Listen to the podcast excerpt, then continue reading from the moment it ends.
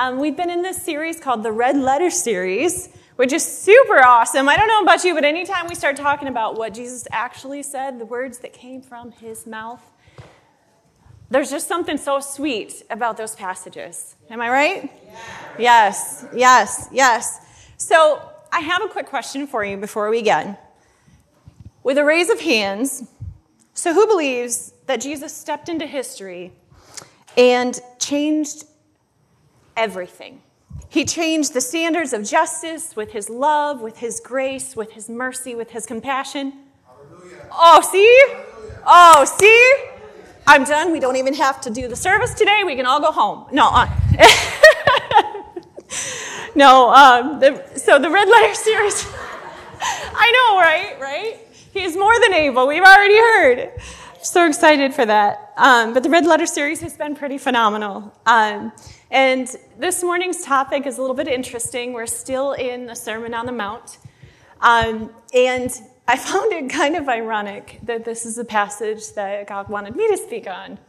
Um, for any of you that didn't know me growing up, a few of you might have, but um, for those that didn't, and I probably still do, um, I've always had this justice streak.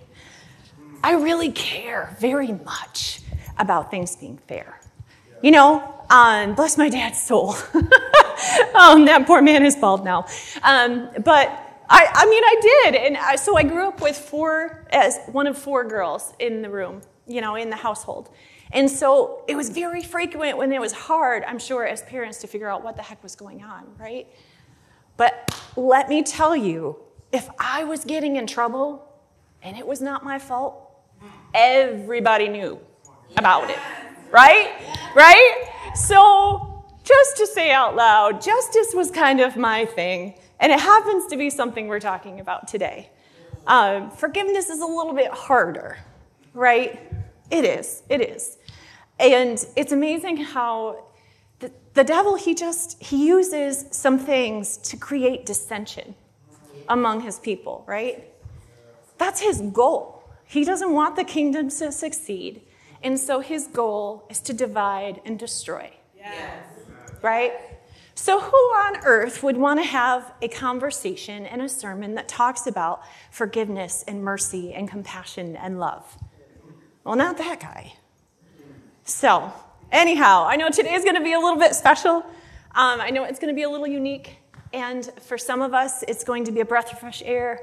For some of us, it might have a few moments where it's not that comfortable. And so I just encourage us all to press in. Um, before we begin, let's pray together. Dear Heavenly Father, I know that you are ever present with us. You've been in this room long before any of us walked in. You've already had your way this morning, and we sang how you are more than able. Who am I to doubt what you can do, God? And so, where there are moments where the devil tries to harden our hearts, God, and cause dissension among your people, God. I just pray in Jesus' name that you open those hearts and you have your way here, God. I pray that whatever comes into my mind, the thoughts of my mind, and the words that come from my mouth, God, I pray that they are in line with your will. Let nothing come from me that is not directly from you, Lord. Amen. And may what is said today, may the way that hearts are changed be a blessing that unites your body, your blessed church, Lord. In Jesus' name, amen. All right, so we're going to be in Matthew 5 38 through 42. It's kind of an interesting title, I know. Um, but the passage we're going to be in is the part about an eye for an eye, right? That justice streak that we have. Um, but we're going to contrast that with the new kingdom, the new heart. Because there's the old way of the Old Testament, but then there's also the way that Jesus stepped into history and changed things. Right? And so that's where we're going to kind of be wrestling with a little bit of both. Um, and so let's start off with reading that passage together. So, in verse 38, you have heard it said, an eye for an eye and a tooth for a tooth. But I tell you, do not resist an evil person. If anyone slaps you on the right cheek, turn to them also the other cheek. And in 40, and if anyone wants to sue you and take your shirt, hand over your coat as well.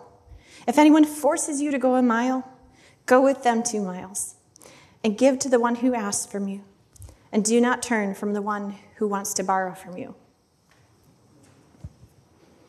So that's where we're going to sit for a little while. And I think what would be helpful for us is if we built some ground, some history, some cultural intelligence as to what on earth was happening and what on earth was in existence that Jesus wanted to change, right? So there was a way in the world that was beyond just, you know, the people of Israel. It was part of culture all around them as well. You find it in Roman culture, you find it in the Babylonians, um, but this principle called lex talionis. Yeah, we're going to learn some Latin today, right? I put the pronunciation up there so you can all sound like pros when you leave today. Lex talionis. Um, but this principle or law of retaliation that a punishment inflicted should correspond in the degree and the kind of the offense of the wrongdoer, as in an eye for an eye, a tooth for a tooth, retributive justice, right? So it was, it was a common practice, right? So if you do this to this person, that's what's going to be done to you. And that is the same mindset that was all around in that time. And so if that's what you're accustomed to, it's really hard to change that. But what we find happening is in this broken world, not only was it an eye for an eye, but generally, and think about it, we still have some of it today, right? I'm sure you can point to it but think about it. You insulted my sister. Now I'm going to grab this baseball bat. Right? So, this, this passage that was originally found in Exodus was a law that was meant to kind of put some parameters on things. So, let's go to Exodus real quick and we'll read that, that particular passage. So it's in Exodus 21, 23 through 25. You can read it in your own Bibles. If you've got a digital Bible, that's fine too. Um, what if there's a serious injury and you have to take a life for a life, an eye for an eye, a tooth for a tooth, hand for hand, foot for foot, burn for burn, wound for wound, bruise for bruise? So, this common law that was visible not only in Israel, Israel, but all around them. It was intended to place some parameters on some of that punishment up to equal, but not beyond, right? That was the purpose, is to put some boundaries there so we're not overstepping in our anger. And so when we go back to um, when we go back to Matthew, we're going to kind of break these verses up a little bit and see what it is that Jesus was doing. So in 538, an eye for an eye, a tooth for a tooth. That's that lex talionis that we were talking about, right? But Jesus is about to do something different. And we'll use a little bit from one of our letters in the New Testament to kind of support that a little bit. Over in 1 Peter 3 9, it says, Do not repay evil for evil. Do not retaliate with insults when people insult you. Instead, pay them back with blessing. That is what God has called you to do, and He will grant you His blessing. So, not only did He want those guardrails up, but He's also asking you to go a step further, right? He's asking us not only to not do more than what they've done to us, but to instead offer them mercy in return in 538 says a slap on the cheek. And there's, a, there's something interesting cultural here, some cultural history here. So not only was it a slap on the right cheek, and I thought that was kind of interesting in that Matthew pointed it out that way. But if you think about that particular culture, there is this high form of disrespect, right? Because if you were to be hit on the right cheek, physically, that would be somebody backhanding you in most cases, right? And in that culture, in that time, that was a high form of disrespect. Not only am I striking you back for what you've done to me, but I am intentionally causing you to have the community disrespect you with this backhanded gesture. So it's kind of an interesting thing that Matthew points to, the, points to there. But also in Matthew 39, you hear him say, Turn to them the other cheek also. Turn to them the other cheek also. Kind of an interesting thing that God's doing here. And in 540, on the next slide there, so if somebody is sued for a shirt, then hand them also your cloak. And again, we see some cultural context, and for that, we're going to go over to Deuteronomy 24:13. Um, most of the law you can find in Exodus, Leviticus, Deuteronomy. So if you want to do some more research, you're welcome to go there. Um, but in Deuteronomy 24:13, we see this specific thing. We see return their cloak by sunset, so that your neighbor may sleep in it. Radically different than what they expected, right? So suddenly, it doesn't feel as domineering and powerful to the one that sues, does it? Like, think about it. Like, if, if they walk up to you and they sue you for something, in our culture, it generally tends to be more financial, right? It tends to be more money or home or car or something crazy, you know? But in that culture, a lot of their wealth, a lot of their affluence was visible in what it is that they wore, right? So if you think about scripture, front to back, all the way front to the, front to the end there, you'll see different things where people talk about clothing. It's significant. It's significant because it's either worn and tattered and dirty, or it's beautiful and gorgeous and rich with the blues and the purples and the reds, right? That was how they did, that is their distinction among their people. And so for this, this law was put into place all the way back in the old law, the Old Testament. So in Deuteronomy, this is here because not only was it just a piece of clothing, but in that context, it's not like it is now. Like at home, I'm sure that you have probably at least a dozen blankets, right? That's just kind of how we are now. But in that particular culture, often their cloak, their outer garment, was also their blanket. It's what was used to keep them warm at night. And so, even in that culture, if it was a symbolic gesture of you owe me, so I'm going to hold on to your coat as collateral, the law was that you had to give it back at evening so that they could be warm. Right? So imagine that someone su- sues you and asks for your shirt. But then you're like, you know what? It's okay. And you hand them not only your shirt, but you also hand them your, your coat. Imagine the surprise. Imagine how deflated their anger, right? It was countercultural in so many ways. And in 541, here we see another cultural context. Um, forces you to go a mile. And so, what that was is in that particular culture, they had this Roman occupation, right? Um, and so, at the time, they had this occupation. And so, what commonly happened was that the people of Israel, God's people, often were oppressed by those that had the power. And it was very common for them to say, Hey, you, come here, you're going to carry this for me. That was a very common practice, right? So, can you imagine if you were the, if you were the soldier and you said, Come carry this for me? And this person says, No problem, sir. I can carry that for you. I'll carry it all the way to the next town for you. Again, countercultural, a radical shift in the way that we're to respond to the world. Imagine your surprise.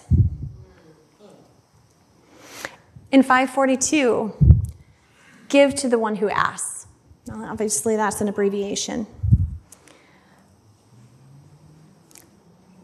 But we also see in Deuteronomy 15, 8 through 10, this is an abbreviated version. Be open handed and freely lend to whatever they need. Give generously to them, and do so without a grudging heart. And so we see these two different things happening here. We see the old way and, when, and the new way. And so on the next slide, the Old Testament way, lex talionis, was in in I'm sorry, instituted to curb evil because the hardened hearts of man. And I put this quote up here. I thought it was pretty awesome, um, the way that he phrased it. Um, but it says, God gives by concession a legal regulation as a dam against the river of violence which flowed from man's hardened hearts. Right? So when he initially gave the law, he didn't give the law saying, This is my ultimate will for you. He gave this law saying, Y'all are kind of grumpy. I'm going to put these parameters on here so you don't go overboard. Right? So it was a concession. It wasn't his ultimate goal necessarily, but it was a step in the right direction. So I thought that was pretty significant to, to pull out. The hardened hearts of man easily led to retaliation and excessive vindication. God's wisdom gave this regulation to curb that violence until the day that a new kingdom would change everything. So, on the next slide, a new kingdom mindset, a new heart. And in Luke 6 35, we see this same, this same event articulated again by another author. And it says, But love your enemies, do good to them, and lend to them without expecting to get anything back. I'm going to pause on that one because I know that one is harder, right? Lend to them without expecting anything back. And the reason that he says this, the reason that Jesus calls this out, is because it changes our mindset. It really has nothing to the person who's nothing for the person who's asking. It really has to do with safeguarding our own hearts. Because if we give something but we're expecting return, it causes this wedge between us and that person.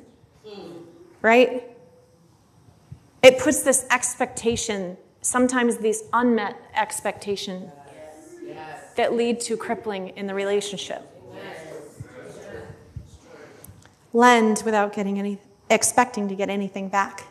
Then your reward will be great, and you will be the children of the Most High, because He is kind to the ungrateful and to the wicked. So in Jesus, in Jesus and the kingdom, fulfillment of the Old Testament promises takes place. The new way, the covenant of love, would change everything. And instead of seeing, seeking revenge, Jesus' disciples would gladly endure humbly the insult. And these brief illustrations were not intended to imply that we ignore evil, but that we see people through a different lens. I know we've talked about that before. If we see those who hurt us through the eyes of Jesus, we respond differently to those who hurt us. Love holds no grievance. And if we choose to hold no grievance against those who have wronged us, the radical and unexpected love that we show has a kingdom impact that draws others to Christ. Right? It's different, it's radically different. See, Jesus didn't come to leave things the same, He came to change things. He came to redeem things. He came with love and mercy and compassion and kindness and forgiveness. Some things that can be really hard for us at times. I know, I'm one of those. um, I have a story for you that's a great illustration. Because remember, I have a really hard time with justice, so I'm going to let someone else be the example this week. Um, but it's called Mugged by Jesus. Quite an interesting title, don't you think? I was 18, my first year in university studying fine arts. I was coming back on the train and I had been reading Martin Luther King Jr. for the first time. I got off at Warwick train station and I was walking over the overpass bridge by away from the train station in my typical dreamland state. And I thought of Dr. King's talk of the nonviolent resistance of the early Christians. I had hardly noticed the big guy in the dark tracksuit and with his sleeves rolled up walking towards me. Still a couple of meters off, he loudly grunted something as he was walking towards me. I missed what he had said, and a little shocked to have Jared's dream world interrupted, I quickly tried to piece together what he had said. I definitely heard the word money, and thinking that he had asked for a few bucks for the, catching the train, I got out my wallet. Bad move. Lunging at me with his fist clenched and the other hand reaching for something in his pocket, he yelled, Give me your money! Well, he actually said some things that you can't really say in front of your mom. And at that point, a number of things went through my head, also, which you really can't say in front of your mom. But I had two options the split option, flight. The only thing about running is that I was wearing my backpack and with all of my art equipment in it. If I ran, it, this would make my getaway at fast, at best, a fast waddle. Not to mention, he's huge. The hit option, fight. Only, as I mentioned earlier, he's huge. So maybe I could get in one cheap shot and it would leave him having to adopt later on in life. But more than likely, I would take a shot at him and he would be unaffected like a machine in Terminator who would then transforms me into this puddle of red that used to be known as Jared. I joke about it now, but there's no, there was nothing funny at the time. If you've ever been mugged or held up or threatened violently, you know that the shock can be numbing. What next flashed through my head short circuited my panic. The crazy split second plans of split or hit, completely gone. But the words of Jesus that Martin Luther King Jr. had been experimenting with You have heard it said, an eye for an eye and tooth for a tooth. But I tell you, the flash of those words in my imagination, like warm oil over my head, with a tangible sense of this is how God has related to me. And for the first time in the situation, I felt grounded. Have you been there? Have you been in one of those moments where you had to make a decision and God's words just had you feel grounded? I'd already gotten out my wallet, and so I reached in and I gave him what I had, which was only $10. You'd think he would known better than to choose an art student as his victim. I'm still not sure why, but I simply handed over the money and stuck out my hand and I said, I'm Jared. Wide eyed and with mouth open, he grabbed my hand and grunted, James. Surprised and confused, I said, No, Jared. To which, with the ma- matching surprise, he says, No, I'm James. Oh, I said. There was an awkward pause, and this was by far the weirdest passing of peace that I had been involved with. I noticed his arm then, caught me off guard. The bruising ran along it, and only by the scarring that it was interrupted only by the scarring that riveted as punctuation marks all down his arm. James's arm was offered to me like an icon to complete the depth of his pain and the desperate attempts to escape it. He couldn't have been more than a couple of years older than me. And as we stood on the bridge suspended above the freeway, James launched into his life story at a pace to rival the cars passing below. So I think it's significant what's happening here. He's surprised, he's shocked, he's in awe, and something's undone inside this one who was committing the grievance, right? His words seemed to overtake each other and then cut each other off at the same time. He said that he was sorry to be doing this to me and that he was in a bad way. He had been doing really well. He was on the program and getting off stuff. And then his mom kicked him out again. Now he was back on the streets. I don't know why, but I asked him to come back to my house and eat and have a shower and get a change of clothes. And I would try to help find him a new place to stay. Another awkward pause. And then through the middle of us both on the bridge darted a young woman in another black tracksuit with a bag under her arm, yelling, Go, go, go, we gotta go. It was clear that she knew James and she wanted to get out of there fast. Wait, James, before you go, I shuffled in my backpack past my art gear and textbooks to reach in and grab the little New Testament that I always carry with me. It's got my name and number inside of it if you change your mind about a place to stay. For the first time since I was staring at this big guy's fist, it got ugly again. James got right up in my face and started yelling, What do I want a Bible for? I'm going to hell. His face contorted in anger, and that had an intensity that explained his harm. And without even thinking, I found myself saying, James, we're all going to hell. That's why James, Jesus came. Now I know that statement rates low on the theological wow factor and maybe embarrassingly high on the theological cringe factor, but it's what I said. And what happened next, I think, is one of the weirdest experiences of my life. This big guy, who only moments earlier was ready to beat me into a pulp, started crying. I'm not talking one little sad tear movie cry. No. I'm talking the kind of sobs, the burst out crying, like a little kid does.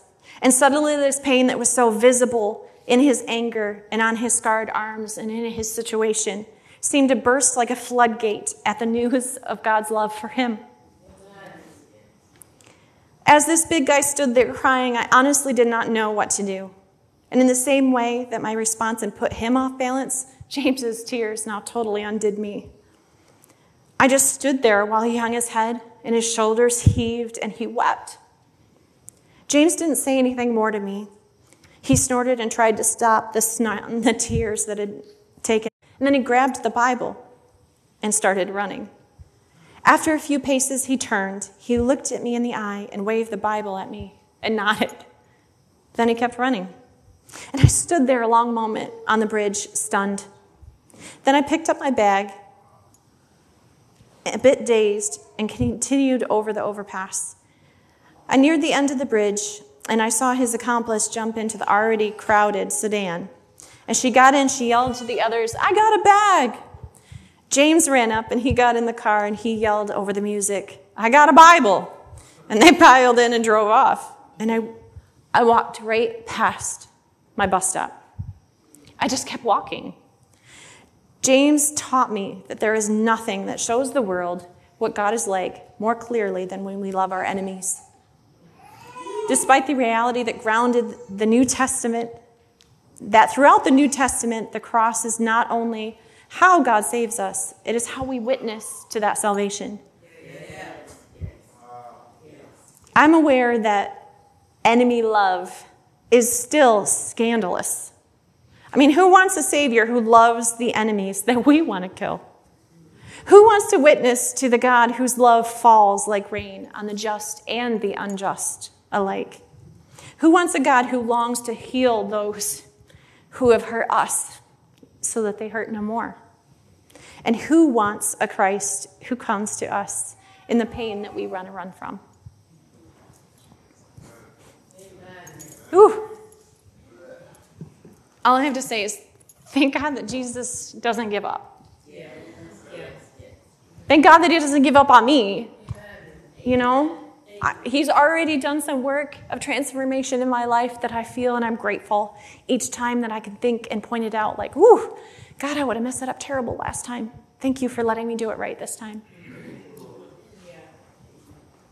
But I still mess up. I still get it wrong, y'all. I mean, kind of how we are.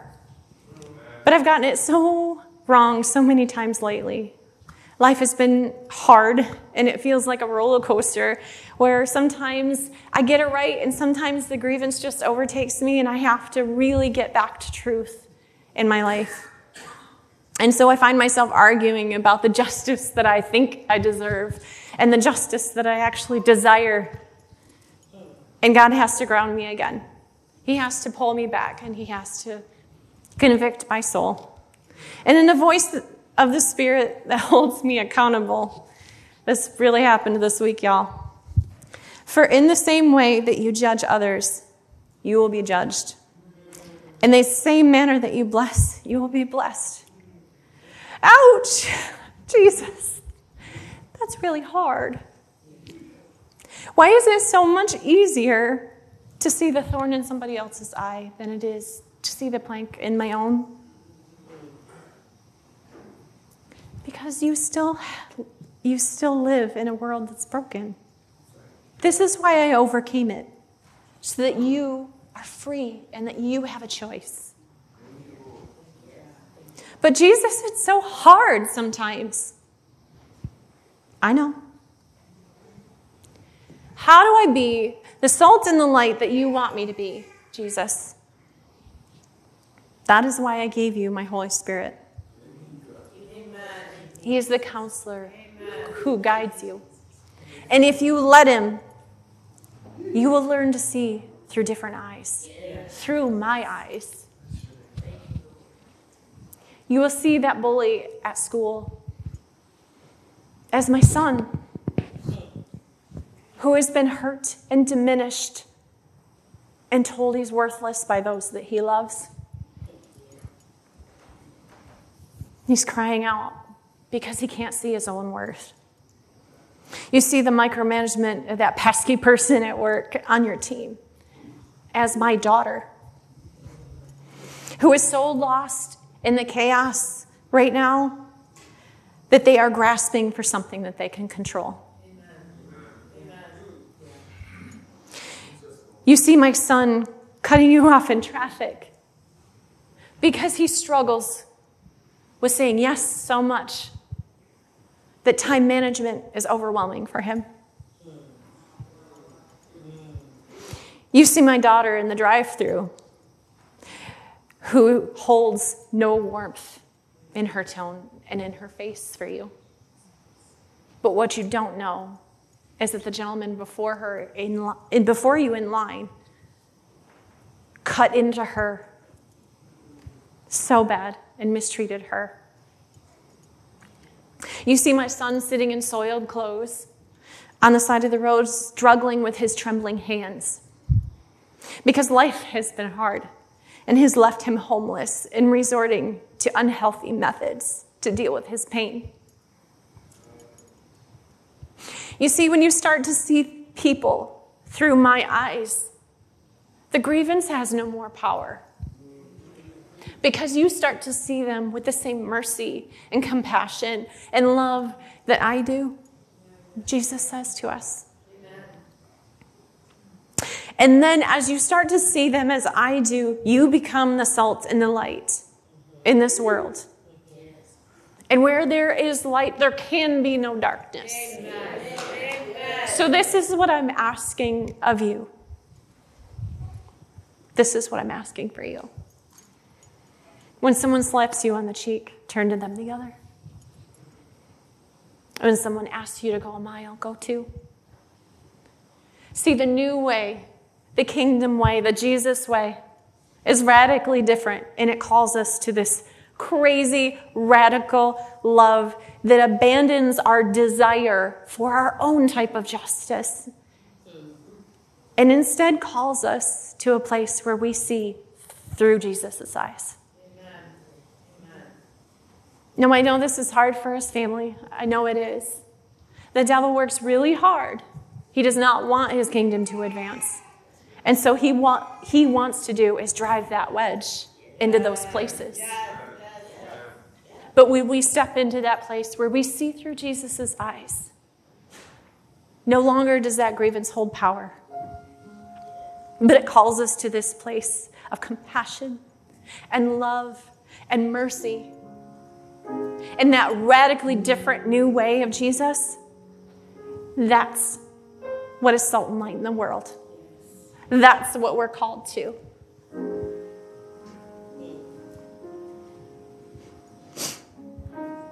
I'm going to pray for us this morning.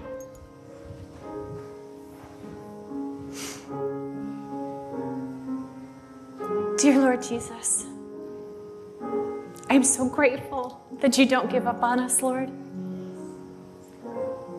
I'm grateful that each and every time that we get it wrong, you give us another opportunity to get it right, God. I pray that where we are holding on to grievance over another God, that you help us to see through your eyes so that we can be set free from the grief and the pain and the anger that is trying to keep hold on us, God. Seeing through your eyes and letting go of the grievance is more for us and our freedom than it is for the other person, God, but it does show light and it changes the world where we have been hurt, God, I ask you to come in and to step into that pain with us, God. To breathe new life into us. There's something amazing in the way that you have created tears in our lives, God. Because when we cry tears, there is something unleashed inside of us that allows us to breathe. And when we breathe, we can be refilled with who you are, God, what your truth is, and the mercy, love, and compassion that you've already extended to us. And so I pray that you help us there, God. You help us to overcome that grievance so that we can get to this place of forgiveness and mercy that you call us to that sets us free. And the way that that light impacts the world, God. I pray that you continue to work into our hearts, even today. And then you continue to invite us into this place, this new way, this new lens, seeing through your eyes, God. We thank you and we praise you for your mercy that you've extended us. And I pray that you show us how to show that mercy to others as the salt and light in this world. In Jesus' name we pray. Amen.